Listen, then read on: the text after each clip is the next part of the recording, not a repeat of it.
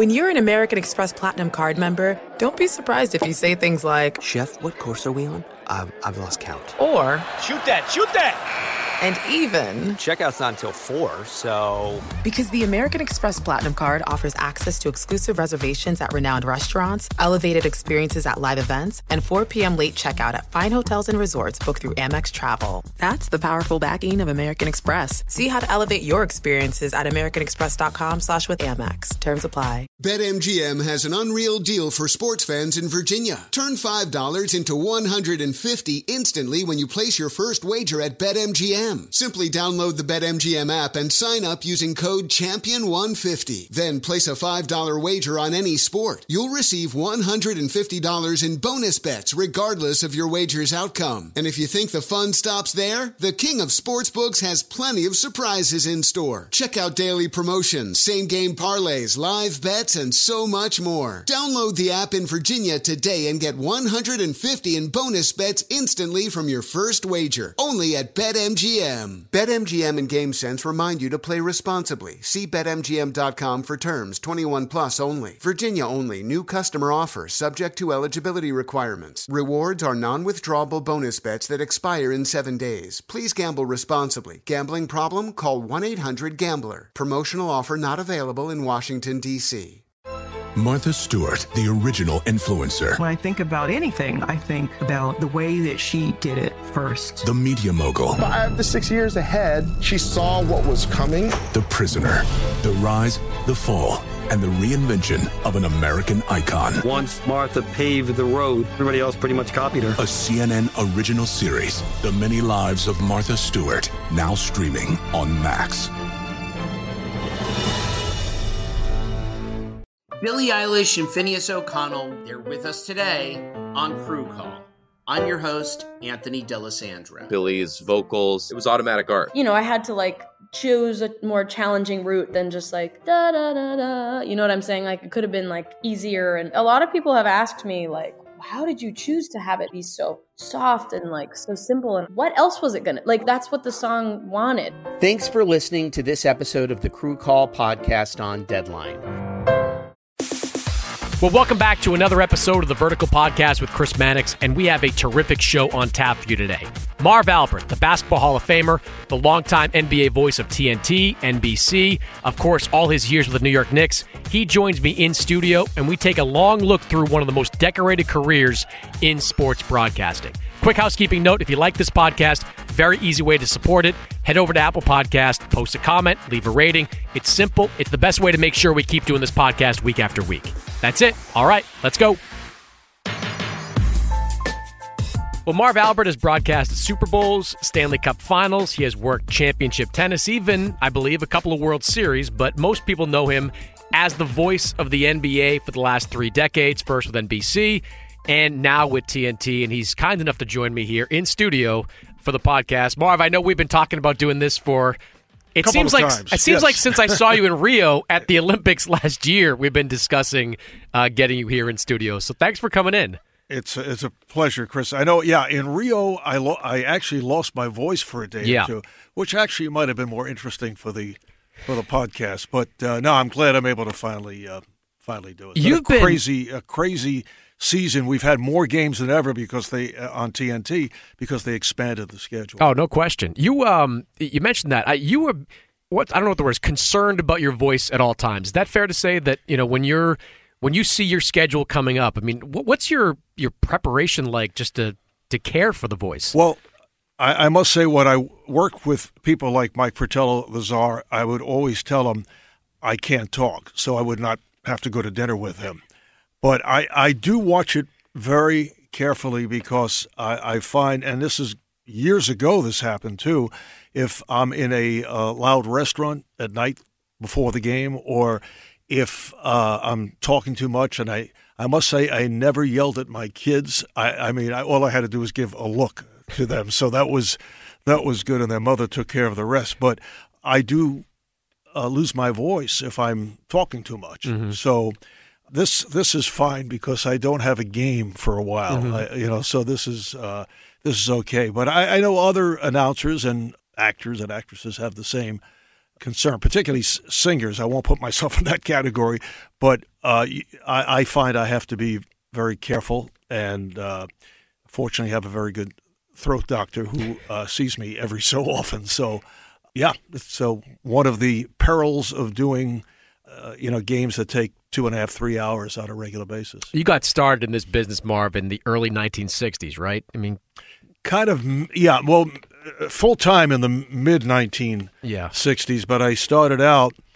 because I had gotten to know Marty Glickman, who was the voice of every sport in New York City and was the uh, voice of the Knicks and uh, the Giants football. You know, some of the, your older uh, fans would be more aware of Marty, but uh, he he was just a great announcer, and I got to know him because I was a ball boy for the Knicks at one point, and uh, then ended up keeping statistics for Marty.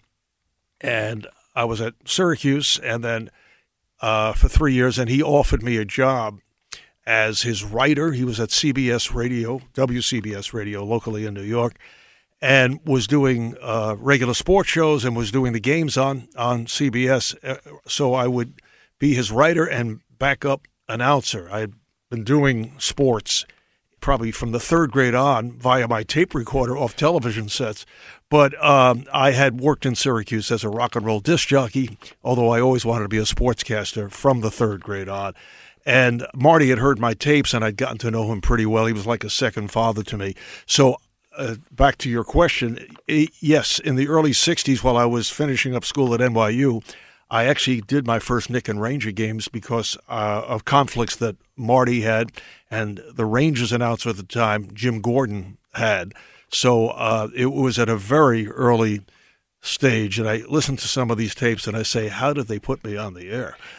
Just to uh, go back to that, it was that Marty was stuck in a snowstorm. I believe I read. Was he in Paris or something? I was reading an SI story about this from from the early 1990s on you and your family, and, and you were at the Boston Garden trying. Yes, yeah, yeah. Um, Marty also did harness racing at Yonkers Raceway, and was on harness racing business in Paris, and it was a snowstorm. Although I still feel, and I used to tell him, and he would deny it, that on purpose he said he couldn't get back, so I would get an opportunity. Uh, the Knicks played the Celtics in Boston. It was a uh, just a ferocious snowstorm uh, in the east, so I went up at the last minute on an all-night train ride with my brother Al, who um, also was a broadcaster, and you know later on, uh, he was my statistician, and we you know stayed over for three hours at a hotel in Boston, and then had to prove to the people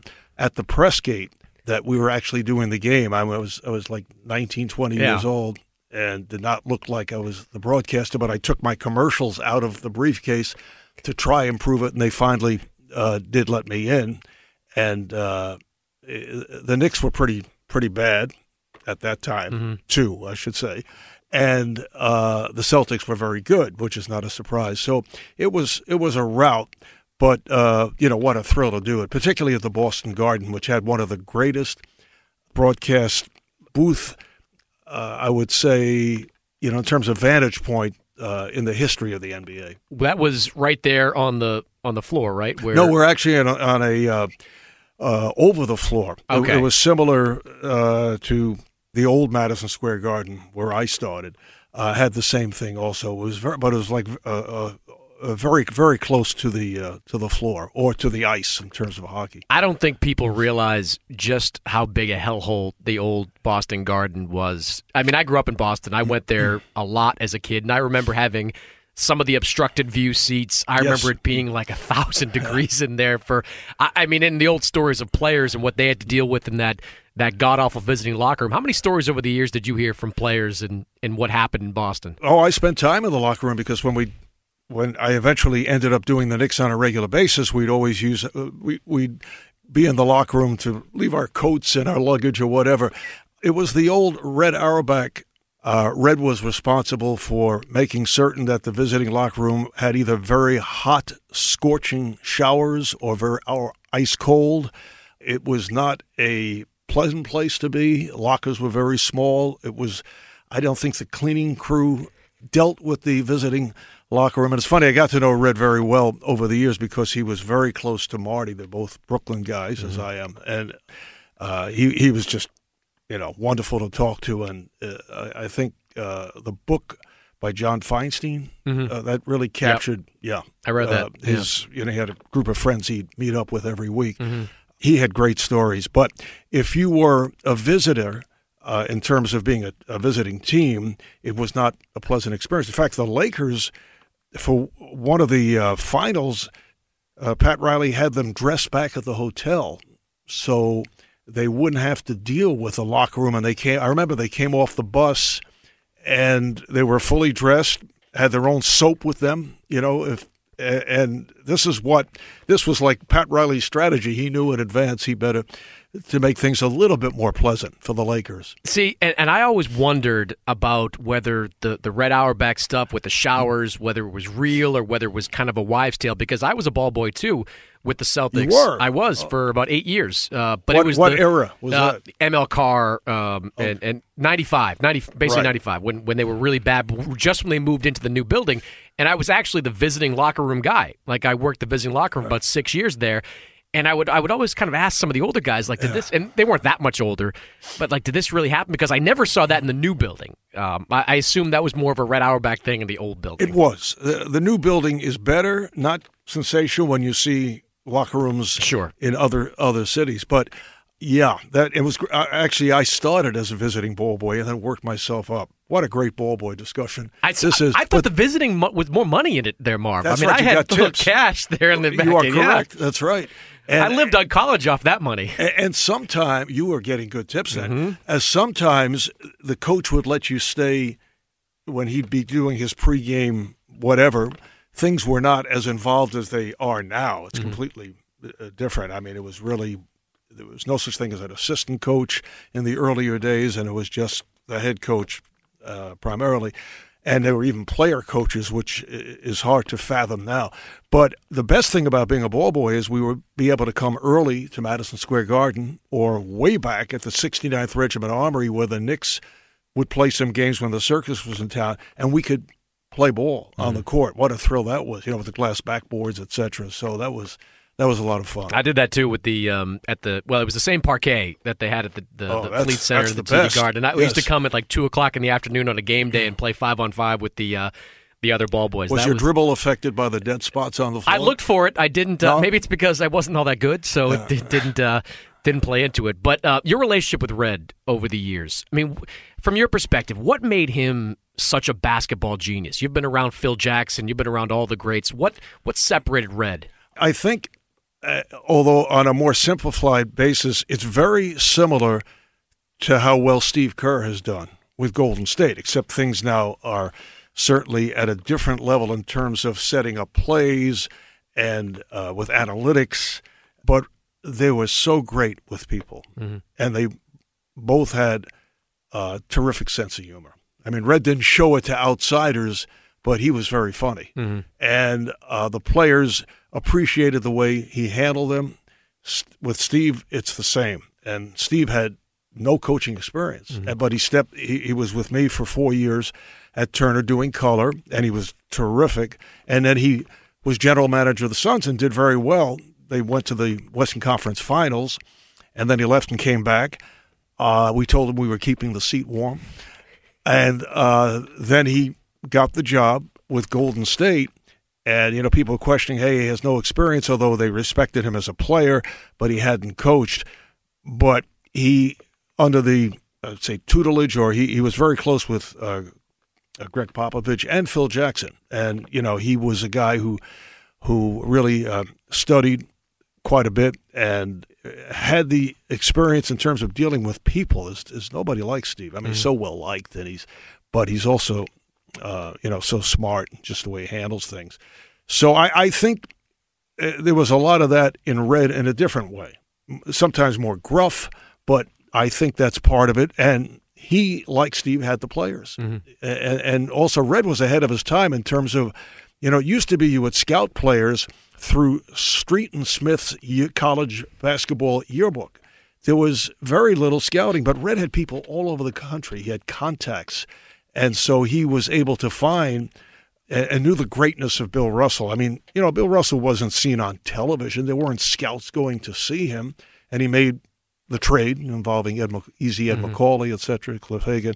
But I think that was, was was part of it. You could be ahead of the game if you had the right contacts. And you look at some, they were lucky with a coin flip. They got Bob Cousy. This is going way back because the league was still in its uh, formative stage. But I think the way he put his team together also had a lot to do with it. He was so far ahead of other teams in the NBA. There's a uh, a church and state feeling with, with media and teams now, um, where there's almost a big wall. But it, it wasn't like that early on in your no. career. Was that you were? There's a lot of interaction. Yeah, uh, in fact, you had a situation where you had, uh, and as you know, journalism was so different uh, in every sport, and you had writers who were very close to the coach and to some of the players. I mean, I remember when uh, the the Knicks, the, the, great Knick teams, of, you know, 69 70, the two championship teams, and then 72 73, you had writers who were very close to Red Holzman. So as a result, you you didn't have the kind of coverage that you have today, where Red would tell people things, and it happened in baseball and hockey also, and in football, and it would not be printed. Today, it's incredibly different certainly with social media now, but even prior to social media in the 70s, in the 80s, and the 90s, you, you know, they became a little, uh, let's see, wary of of things being getting out. So that that changed. But you know, like Red Holzman, for example, uh, would play cards with the writers mm-hmm. and, and would go to dinner with the writers. You just don't see that anymore. It's more protective now mm-hmm. in, in, in in every way. So um, that was the major difference. I mean, the writers went on the charters. You you do not see that. I mean, the broadcasters usually went on the mm-hmm. charters, mm-hmm. but the writers did did not. Mm-hmm. So it was really separation.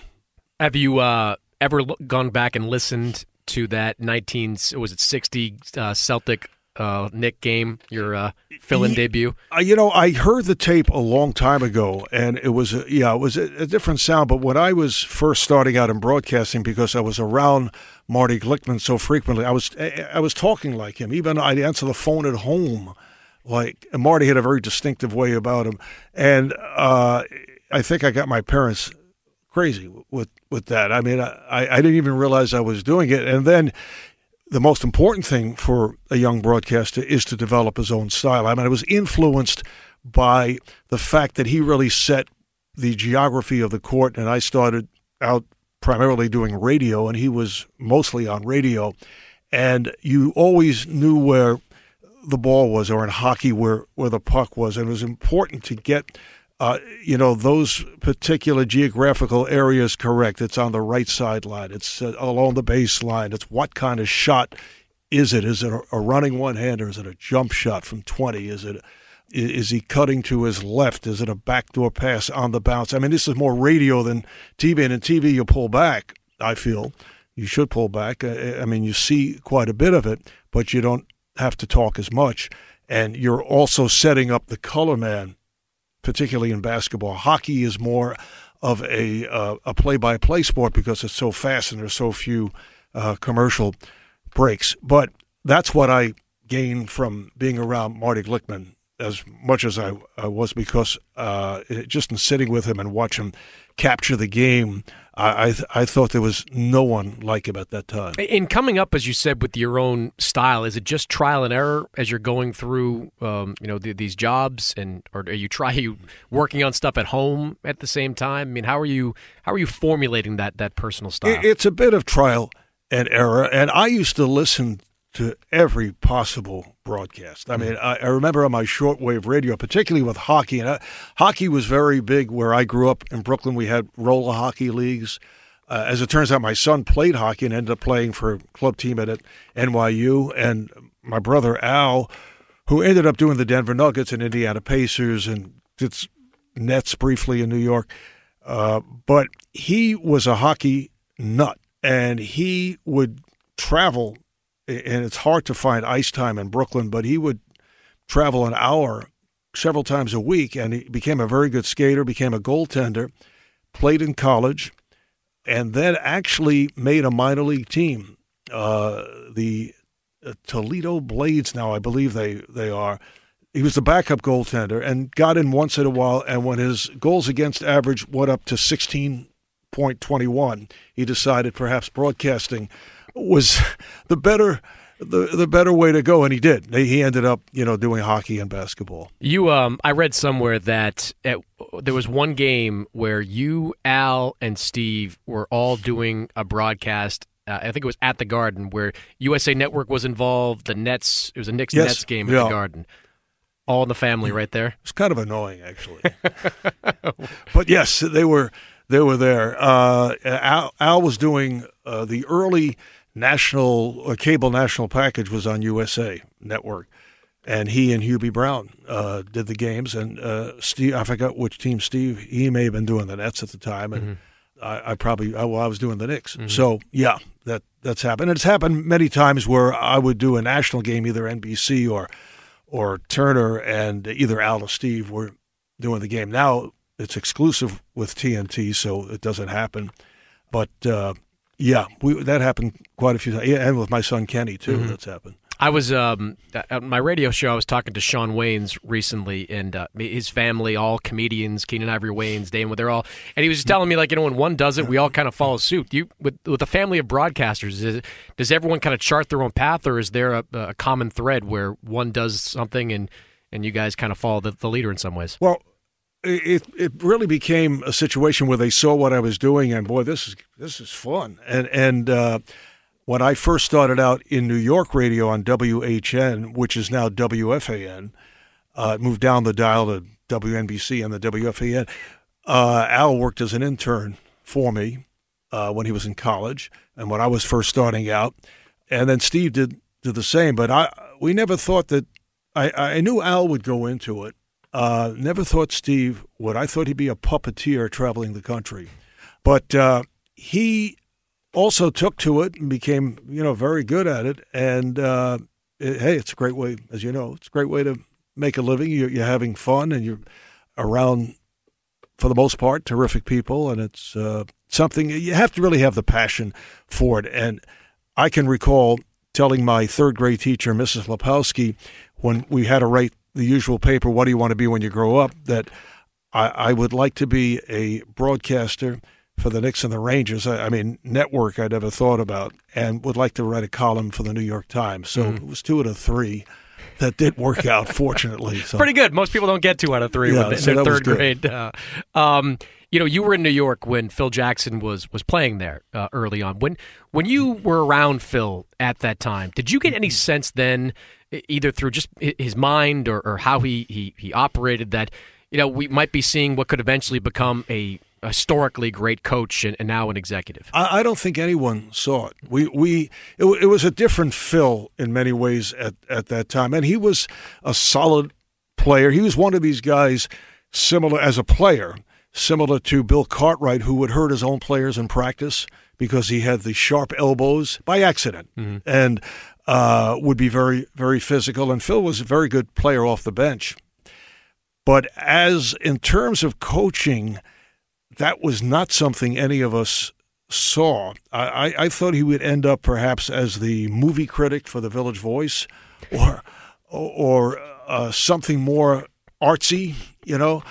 But I think when he was injured, he actually on the 69-70 Knick Championship team did not play. He was he was sidelined by injury. He sat with Red Holzman on the bench quite a bit. Also, what, what got interested in photography through the Knicks official photographer George Kalinsky, and uh, he and George put a book together because uh, Phil was taking photos along the baseline uh, during the playoffs. And that book is available, Chris, if you'd like. I happen to have a copy, have a copy? at home. But uh, I think it was really uh, spending a lot of time with Red Holzman, and perhaps he wasn't really sure what he wanted to do, and then realized, hey, this is what I would like to do, and ended up in the CBA with the Albany Patroons. And uh, I remember he'd come to the Garden, you know, on off nights when the Knicks were playing and Albany was was off, get the free meal at the press room, and then would you know, come to the games, and then it started to e- uh, evolve that uh, this is what he was going to do. It took a little while, and then Jerry Krause hired him in Chicago as an assistant uh, under D- uh, Doug Collins. You had talked about Steve Kerr and, and, and the comparisons he might have to to a Red Auerbach and, and what makes Steve Kerr successful. From watching Phil over the years as a coach, I mean, the system worked. Having great players obviously certainly Yes. helps. But but what was it that, that made him a great coach? I always say that coaching superstars is not easy. If it was, a lot more people than like a handful would have rings uh, right now. What was it about Phil that that you saw made him such a great coach? Well, I wasn't around him as a coach as much as I have been with, with Steve or Mhm. when I saw what Red Holzman or Red Auerbach did. But I, I, he handled the players extremely well, and as you mentioned, he had many superstars, and, and that's always tough. He would kind of. He was a bit more talkative in Los Angeles than he has been in New York eh, as a general manager the last three and a half, four years. But I always felt from what I saw, and we did a lot of Laker games at the time when NBC had the package. He, if he was upset with a player or felt they should be doing something different, he would actually make his point through the newspapers. He, he, it was very calculated as to what he would, as to what he would say, and he might annoy Kobe and Shaq, but that's to me that's the way uh, he would talk to him, and he was very direct. But I, I just think he handled things extremely well, um, and he had good people around him on the bench. Um, and I think developed into, as you say, one of the great coaches of all time. There was a, a you know back in the day there was a, a connectedness that you had to the players like we talked about being around them more flying on the charters a, a closeness did you ever i mean how often if at all did you have guys you know coming up to you talking about how you portrayed them on the broadcast or, or you know what you, your commentary was during a game Or being annoyed, you mean? Yes. About the comment? yeah, that would have. It, it didn't happen too often, and I always felt you had to be objective and of doing local, doing the Knicks and the the Nets. You you had to say what was going on because if you didn't, and things were really good, they why why are people going to believe you when giving positive information? I know that's not always the theory with teams outside of the big cities or outside of New York, but I always felt it was very important. If they're not playing well, you have to say that so and so is not playing well. I, I rarely heard from players. One time or more than once, where I would hear uh, from either managers or players who were upset was when I was doing the baseball pregame show on NBC, and um, it was kind of an edgy show, and there were uh, people who became upset and wouldn't go on the show. You know, so that that did occur. But from players, I, I knew if they were upset. But uh, you know, with when I'm doing when I was doing the Knicks in the early days, they were so good that they rarely played poorly. Uh, so I, you know, I never experienced that. In, in later years, I, I mean, I knew management was upset. It's one of the reasons that I'm not doing, you know, the Knicks at this at this point, or uh, I mean, I wouldn't be doing them now anyway because uh, doing the TNT games is enough at, at this stage. But the um, Knick management uh, was affected, you know, by uh, let's say objectivity, and uh, even to the point when I was doing their TV, the, the the the feeling was don't talk too much about the opposition team, which was r- ridiculous. I Mhm. mean, focus on on the Knicks, who were really bad at the time, also. So there's not much of a story there if you're just doing that, particularly if Michael Jordan's coming in, or you know, with uh, Scottie Pippen of the Bulls, or you know, Hakeem Olajuwon is coming in with the Rockets, or, or whoever would be a Bird in the Celtics. So that that was uh, difficult, but I just kept on broadcasting the way I always I always did. I mean, in the days of uh, Dave Checketts and uh, Bob Gutkowski prior to Jim Dolan, there never that was never a problem. hmm The Dolan family has owned the Knicks uh, for a long time. How, how how different was your relationship with Charles versus what it was with Jim?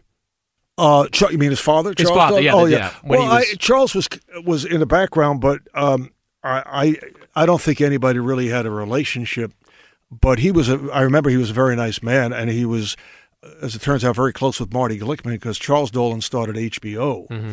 and Marty was one of the early people to work for HBO. So uh, he, but uh, Charles Dolan really was not hands on at at Madison Square Garden. I mean, in terms of you know people who did the games, but it was different when uh, Jim Dolan took over, and it was quiet at the start, and then you know he felt things had to be done a certain way, and did not want to hear anything what he considered negative, but what I would consider objective. So that you know, mm-hmm. there you have it. He was very hands on, and still is very hands on. Oh, no question. Was it was it a shock in some ways going through all those years of not having that sort of hands on from an ownership perspective to going to Jim, who really changed the culture. And you can argue better or worse. I mean, most people would argue worse, uh, but you know, was very hands on there. Well, yeah, I think that's been a problem mm-hmm. with. Uh, forget about the broadcasting end, but I think it's a problem in terms of trades that have been forced upon general managers. And I, I thought, for example, when Donnie Walsh was with the Knicks, I yeah. thought he was on on the right track, and uh, I know that Donnie was not particularly happy there when moves were not made or were made that were not his decisions. Rhymes and, with Schmarmello Schmanthan. Uh, yeah, that, that, would be yeah, that would be one of them. I always see. I thought with Carmelo, uh, and I understand. Obviously, you want to make as much money as you possibly can, but I I thought he, with a contending team, even now, if he, any that may happen, would be terrific coming off the bench as as instant offense if he'd accept that. And at this stage he should and could win a championship in the NBA because he's a tremendous offensive player. But it has to be where it's 30 minutes, 25 minutes. Doesn't have to worry about, and he can play defense. I mean, it's that you have to want to play defense, as you know. Mm-hmm. But uh, strictly as an explosive shooter, uh, he, he would have a, a different finish to his career. I felt this growing up in Boston that there was a certain type of player that couldn't play in, in a town like Boston, that the, the pressure cooker that that sports market was some people just couldn't handle it um, in different sports. Doesn't have to be basketball, but I saw example after example over the years of guys that didn't do it. When did, did you see that with the Knicks? Maybe guys that that couldn't handle the teeth of a market like that with the, the, the number of outlets covering you, the tabloids, and, and just how, how, how vicious they could be at times when, when you weren't playing well. Yeah, so some of the the players, the ones who were on the on the Knick championship teams, I think loved the attention. You're talking about Walt Clyde Frazier, mm-hmm. uh, particularly. Earl Monroe was a, a low key guy, but he, he was terrific with the all the guys with DeBusschere and Bradley and Willis Reed and they they were even before they became huge winners. They were always. It wasn't the same kind of press coverage that you have now, but they, I mean, they were the darlings of of uh, New York sports and became pretty well known nationally also because it was such an attractive team. And you see how these guys have done after basketball. But yeah, I, I would think there are certain guys who probably, uh, both in the NHL and the NBA, and you see it in baseball too, who, if things aren't going well and they get knocked, I think they are affected. Can you believe it's been as long as it has? I mean, as somebody that covered the Knicks championship years, it's been as long as it has since the Knicks have won uh, an NBA championship. Well, they had another shot against the Rockets yeah. in, the '90s, and, and you know, certainly that was a good Rocket team, but the, those were the years that Michael was playing baseball. So Chicago had a two year hiatus and then got right back to it when Jordan returned. But yeah, I, I, it, the organization has made bad moves, particularly in recent years. When you you know you you look at playoffs or lack of thereof, or getting to the second round, and and it's uh, it just shouldn't happen for that. It should not be that kind of drought. Mm-hmm. Uh, and and also it has to be a destination that other players want to come to, and that is not the case right now. I mean, it's it's really not a good situation, and I think it's difficult for this particular organization to correct that. Mm-hmm. Uh, it could be could be a long time. Yeah, unfortunately, you you had a a great job from when you took over the Knicks and, and going through it. When did you decide that? that you wanted to go national, that you wanted, I mean, the opportunity with NBC obviously came up. When, when did that sort of uh, become something you wanted? Well, I was doing the 6 o'clock and 11 o'clock sports at Channel 4, uh, WNBC in New York, and I was asked if I would like to take a crack at boxing and college basketball because they didn't have the NBA at the mm-hmm. time. So I started out doing uh, college basketball on Saturdays and would end up subbing for Dick Enberg if he had a conflict. So I'd work with Al McGuire, which was terrific. Mm-hmm. Uh, that was he, he's one of the most unforgettable characters I've ever ever worked with. And then I ended up doing uh, boxing. Uh, Don Ohlmeyer was there before Dick Ebersol, so I started out with Don, who was the executive producer, and then uh, Dick later on.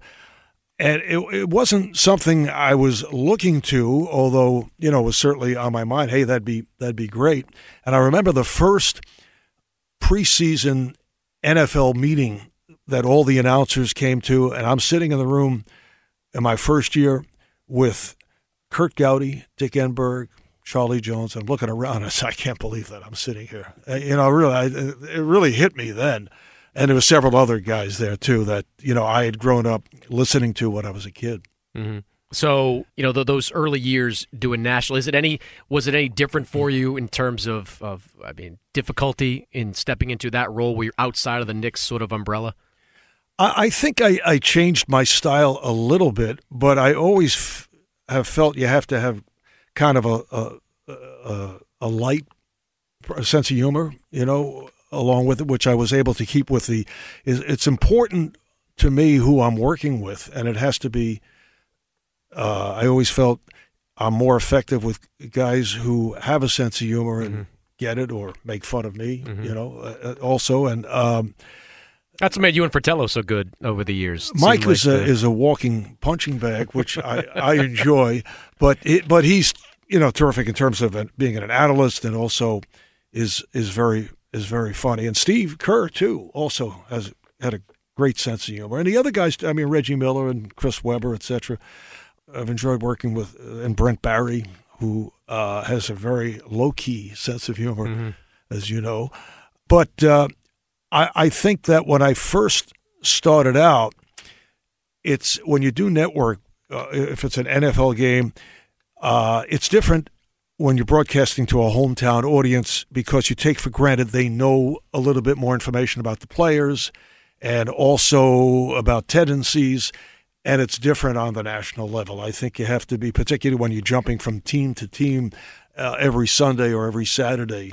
I think there are things you would say or anecdotes you'd use that you might not on a local broadcast of a Knick game or a Ranger game. How long does it take you, and you've had a lot of broadcast partners over the years, how, how long does it take you to develop chemistry with a broadcast partner? Some right away. Mm-hmm. Uh, it, it, you know, and it's sometimes in the off time, you know, that, that contributes uh, to it. And sometimes it takes a little while till you really get to know each other mm-hmm. uh, particularly with humor, because it really it can be someone who might not get it, you know, at times, or maybe I don't get it, you know, by trying to have them get it. So you you, you kind of feel your way through it. Mm-hmm. I mean, not to say, you know, this is a comedy show, but I think it's important to. Um, and, if you make a mistake, to be able to kind of make light of it. You know, mm-hmm. I, I, I, do. I remember working with uh, Bill Parcells, who that that was a great experience. I worked NBC NFL games with Bill, and um, he would always say if if a producer would come up with some kind of uh, graphic where it would be of humor, perhaps at the cost of Bill, he would always say. What what is this? Uh, Milton Berle we're doing here, you know. So you know he'd have this uh, he, would have a reference to someone of the 50s usually. But Bill was very funny. Mm-hmm. And, and, I got, it was great getting to know him because his knowledge in other sports, we used to play NBA initials all the time. And he was really good. I must, he prepared for it too. Mm-hmm. You know, I, we'd go to the practice on a Friday or Saturday morning and he would, he'd be prepared with obscure names. And he'd be very annoyed if I or anybody else on the crew would would come up with the correct answer. I, I always think it's. Um, I mean, and I've been lucky growing up in the Northeast, and now you know watching national basketball uh, locally. I thought Mike, I think Mike Gorman's one of the very best doing Absolutely. it right now. Been doing yep. it for three plus decades. Uh, Mike Breen here in New York, and right. I've joked with them in the past about. Uh, their signature you know, lines are you know two words tops. I mean, Mike Gorman says "got it" and that's his, and Breen is "bang," and you for you is just the the yes. I mean, I know you've told the story before, but the advent of yes becoming your your kind of uh, catch line there. It was, it was accidental that when I'd be playing ball in the schoolyards of Brooklyn, a friend of mine uh, from high school. There'd always be a guy who's doing play by play as you're playing three on three. It wasn't me. I was I was kind of shy, so he would actually do the play by play as we're playing, and there was a referee by the name of Sid Borgia. In fact, his son Joe is now the supervisor of officials for the NBA. But Sid was a very colorful referee, and would go yes, and it counts if a guy would like bank it home and would be fouled. So in the act, so he'd go to the line for uh, a free throw. And my friend would always go yes on shots in the schoolyard. And for some reason, I, I and I remember the game it happened. It was a uh, Knicks Philadelphia game at the Garden. Dick Barnett hit a fallback baby, one of his specialties, jump shot that banked home, and I happened to say yes. And then I just started to use it once in a while, and I, I saw it was being repeated back to me by by fans or by players. So that's how it started. But players would always, you know, even in practice, they if I'm there or even if I'm not, I, I am told they you know they do that all the time. So so you're you're a shy kid. How do you get over the the the shy kid part of it? Because you can't be shy as a broadcaster. When does that change for you? It, it's probably it's like uh, it's a, a, way of shedding the shyness, mm-hmm. you know, releasing it, so to speak. And uh, I always didn't have problems talking into a tape recorder. You know, I'd mm-hmm. bring a tape recorder to. Uh, games at the Garden when I was ball boy. I was able to, uh, for a college game, I would work it out to be able to sit in that broadcast perch and and do games. I, I also, as a kid, I worked for the Brooklyn Dodgers mm-hmm. in the ticket office as a summer job, and uh, one of the advantages of that, two tickets in the uh, overhang, which was right next to the Dodger radio broadcast booth. It was the year before they moved to L.A. So you had Vin Scully there and Connie Desmond, and I, in fact, I'd go to the booth to pick up their commercials a- after they had left, so I could use them on my fictitious radio station, WMPA, for my for my initials. So I, I, I did you know, I was doing baseball games and annoying people in the booth who I was, it was usually Walter O'Malley family. So they actually moved me down the right field line, which I, I accepted very gracefully. I mean, I understood because I would always bring a friend or one of my brothers to do color. So um, it probably came out in terms of the shyness by, uh, you know, doing stuff like that and uh, being able to uh, uh broadcast into my tape recorder. And then eventually, when I was at uh, Syracuse University, there were no sports announcing jobs available. But the great thing about Syracuse is that many of us were able to get jobs within the city on regular stations. So I did do the Syracuse Chiefs for for a year as the uh, second person on the broadcast, and I had to start out by doing something. So I was a, a rock and roll disc jockey, which was I, I, had a great time with that. Did you get close to those Knicks players in the day? I mean, how how friendly were you with some of those guys? Well, because we traveled with right. them, Chris. We you know you'd sit with them on the plane. Mm-hmm. So yeah, I mean, after games, they're tired and going to sleep. Mm-hmm. But uh, yeah, you talk a lot to Bill Bradley. Or to, I was particularly friendly with Dave DeBusschere uh, and Willis and Clyde and Dick Barnett. Mike Mike Riordan, who was a guy who came off the bench, played in Europe, uh, played up in Providence, right? Mm-hmm. Mike think. Riordan, yep. Yep.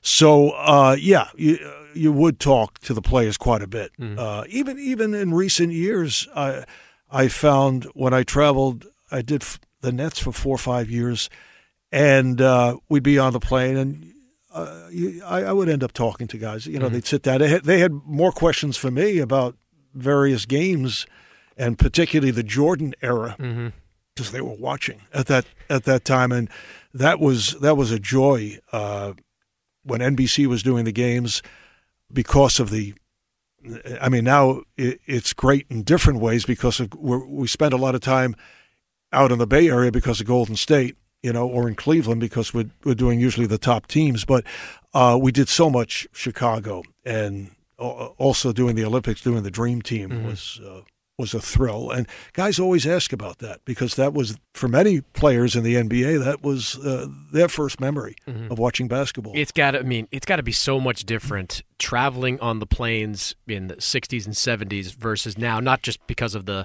uh, the type of plane you're traveling on, but you know what these guys were doing nowadays. It's like they're, I mean, they're, they're like fine-tuned machines. Right. Whereas, I mean, I can remember even back in the day watching Dino Radja light up cigarettes in the, in the garden hallways. right. I'm sure right. that happened, you know, with the drinking and smoking and just, you know, just a casual way of life. To think, guys, there weren't many guys uh, on on those Knick teams that I recall smoking.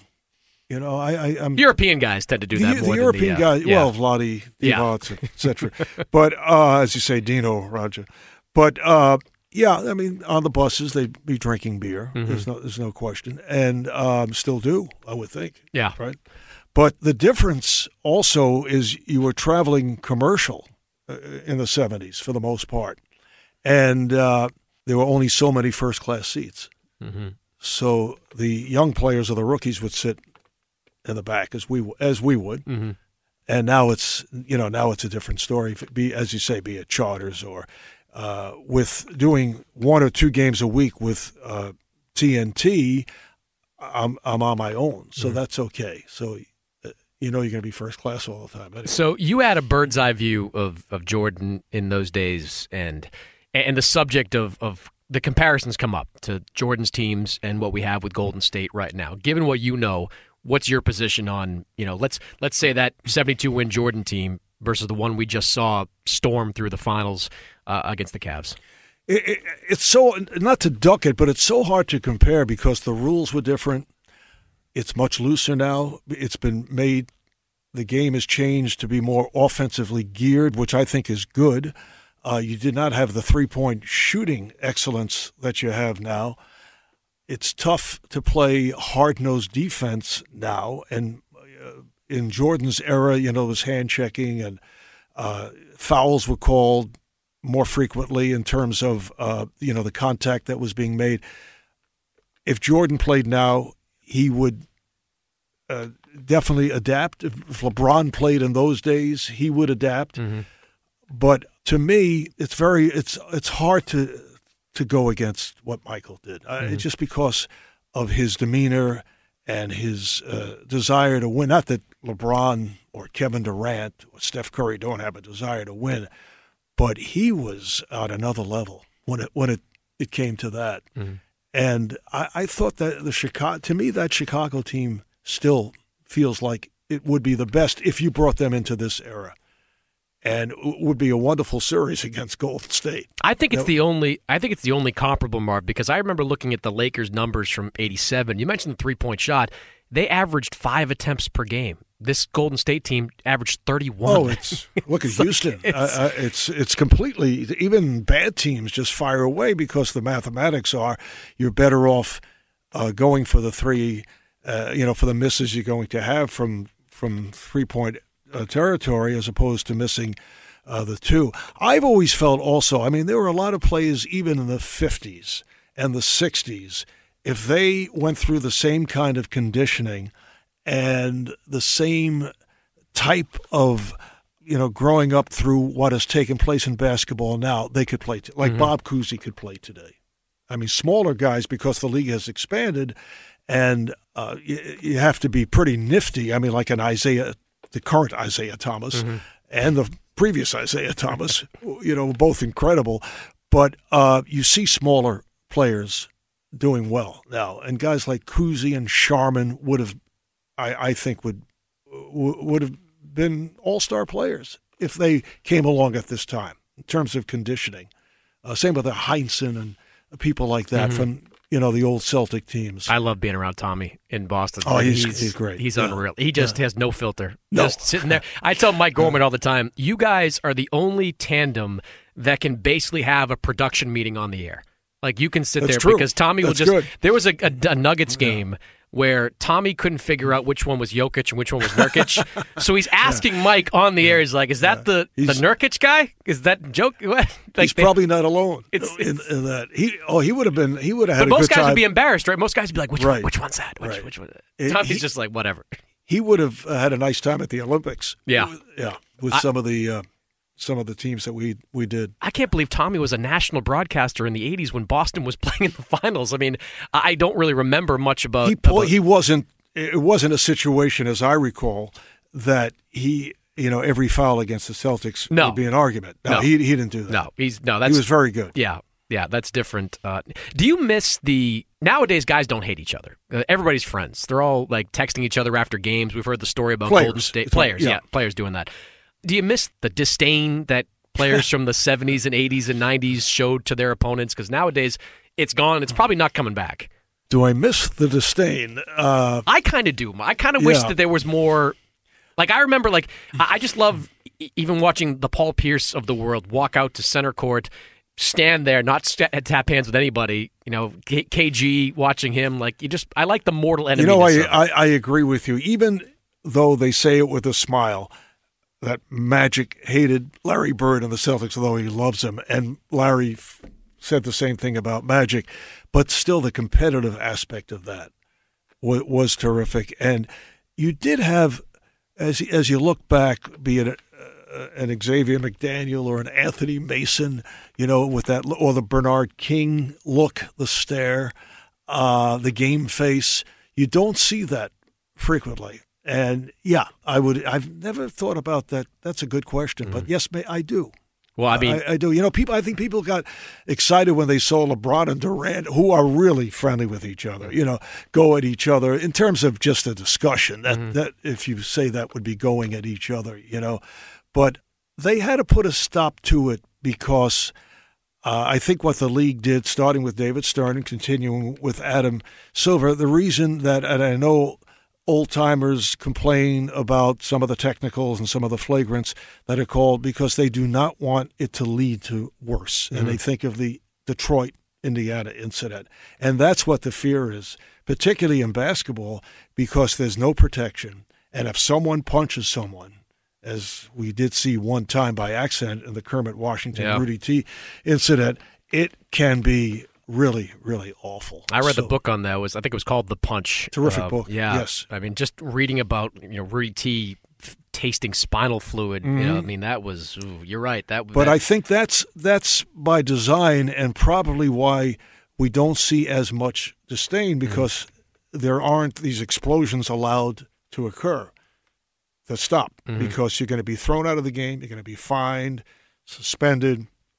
And uh, as we saw, even in uh, vital type situations where, uh, I mean, Draymond Green, that, that may have may have cost them the series mm-hmm. last year because how, of the flagrant fouls. How, uh, I mean, speaking of the physicality and the toughness, those '90s Knicks teams. I mean, how mean and tough were they by comparison to other teams you've seen?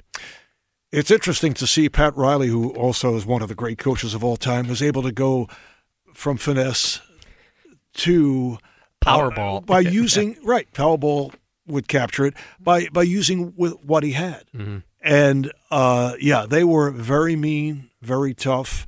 They were met by toughness too, in a you remember series with Miami.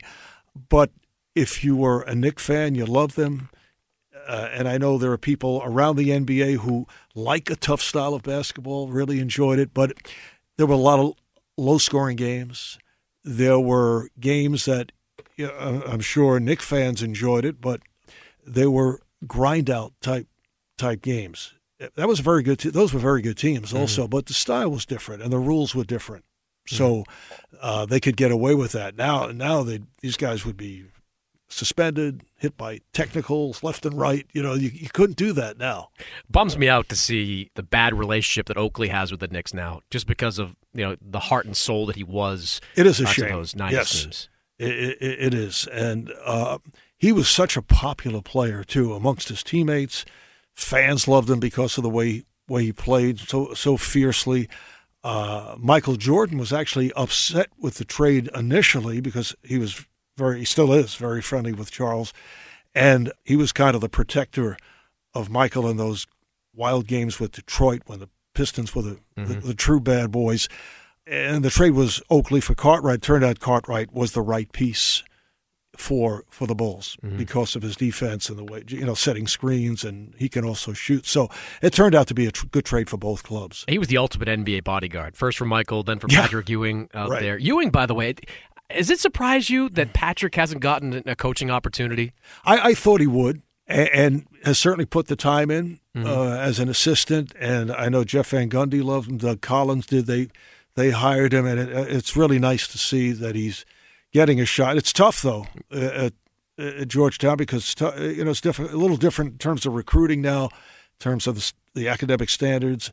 But I think he'll eventually do well. Players will respect him. They know who he is, and uh, you know I think he's learned on the job. Feels like there's an NBA stigma against big men, though, because Patrick is Yes. a top 50 player.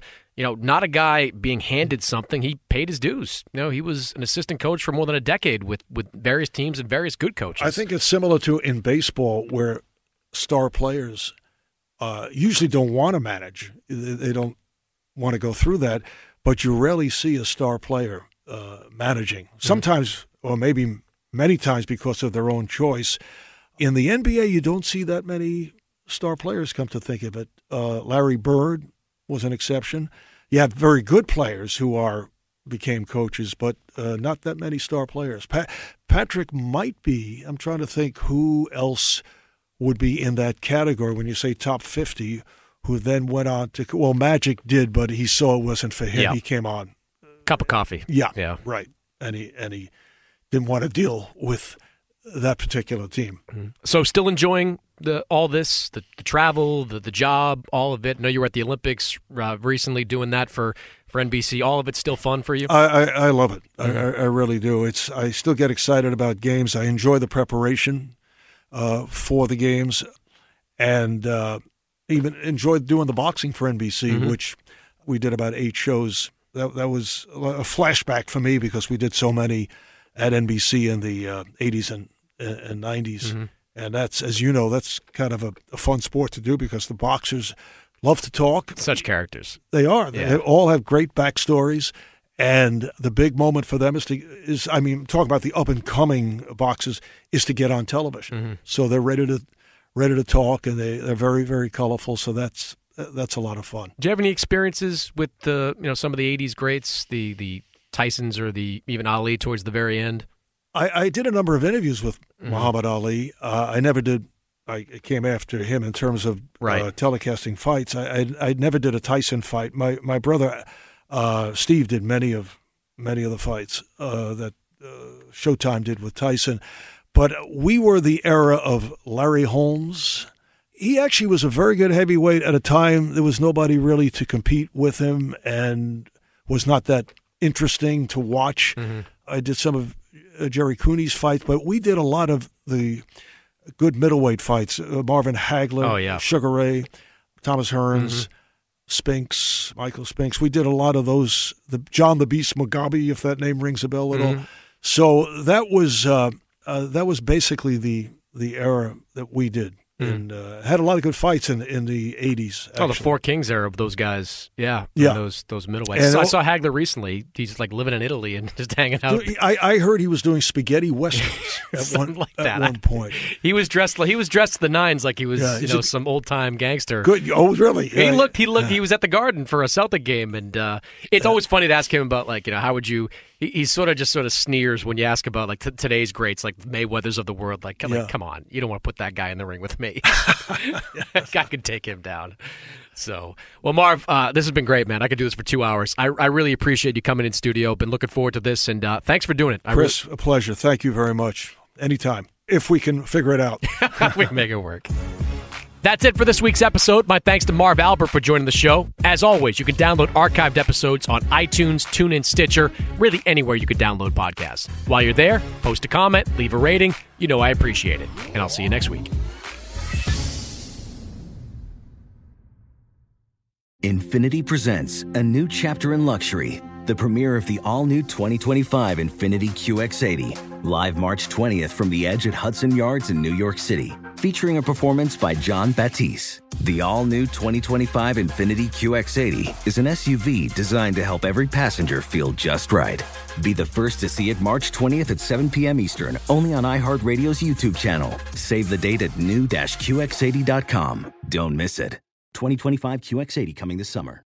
As someone who lives for politics, when a major scandal unfolds, it was shocking. I have to know what were they thinking? Backroom deals, huge amounts of money, CIA secrets, sets off a firestorm in Washington, affairs. No way this guy's got a mistress. Corruption. I knew I was a dead man. Warning it's even messier than you thought. United States of Scandal with Jake Tapper, Sunday at 9 on CNN. Welcome to the Scene to Scene podcast. I am your host, Valerie Complex. Today, I am chatting with Ji Young Yoo. Ji Young stars as co lead in the six part limited series Expats. I think I learn a little bit with every character that I play. I think usually I play a character and it causes enough introspection that I learn something about myself. I honestly can't gush enough about Freaky Tales. I'm so excited to share it with more people. If you like what you hear, be sure to review, like, and subscribe to the Scene to Scene podcast there's plenty to celebrate in March and.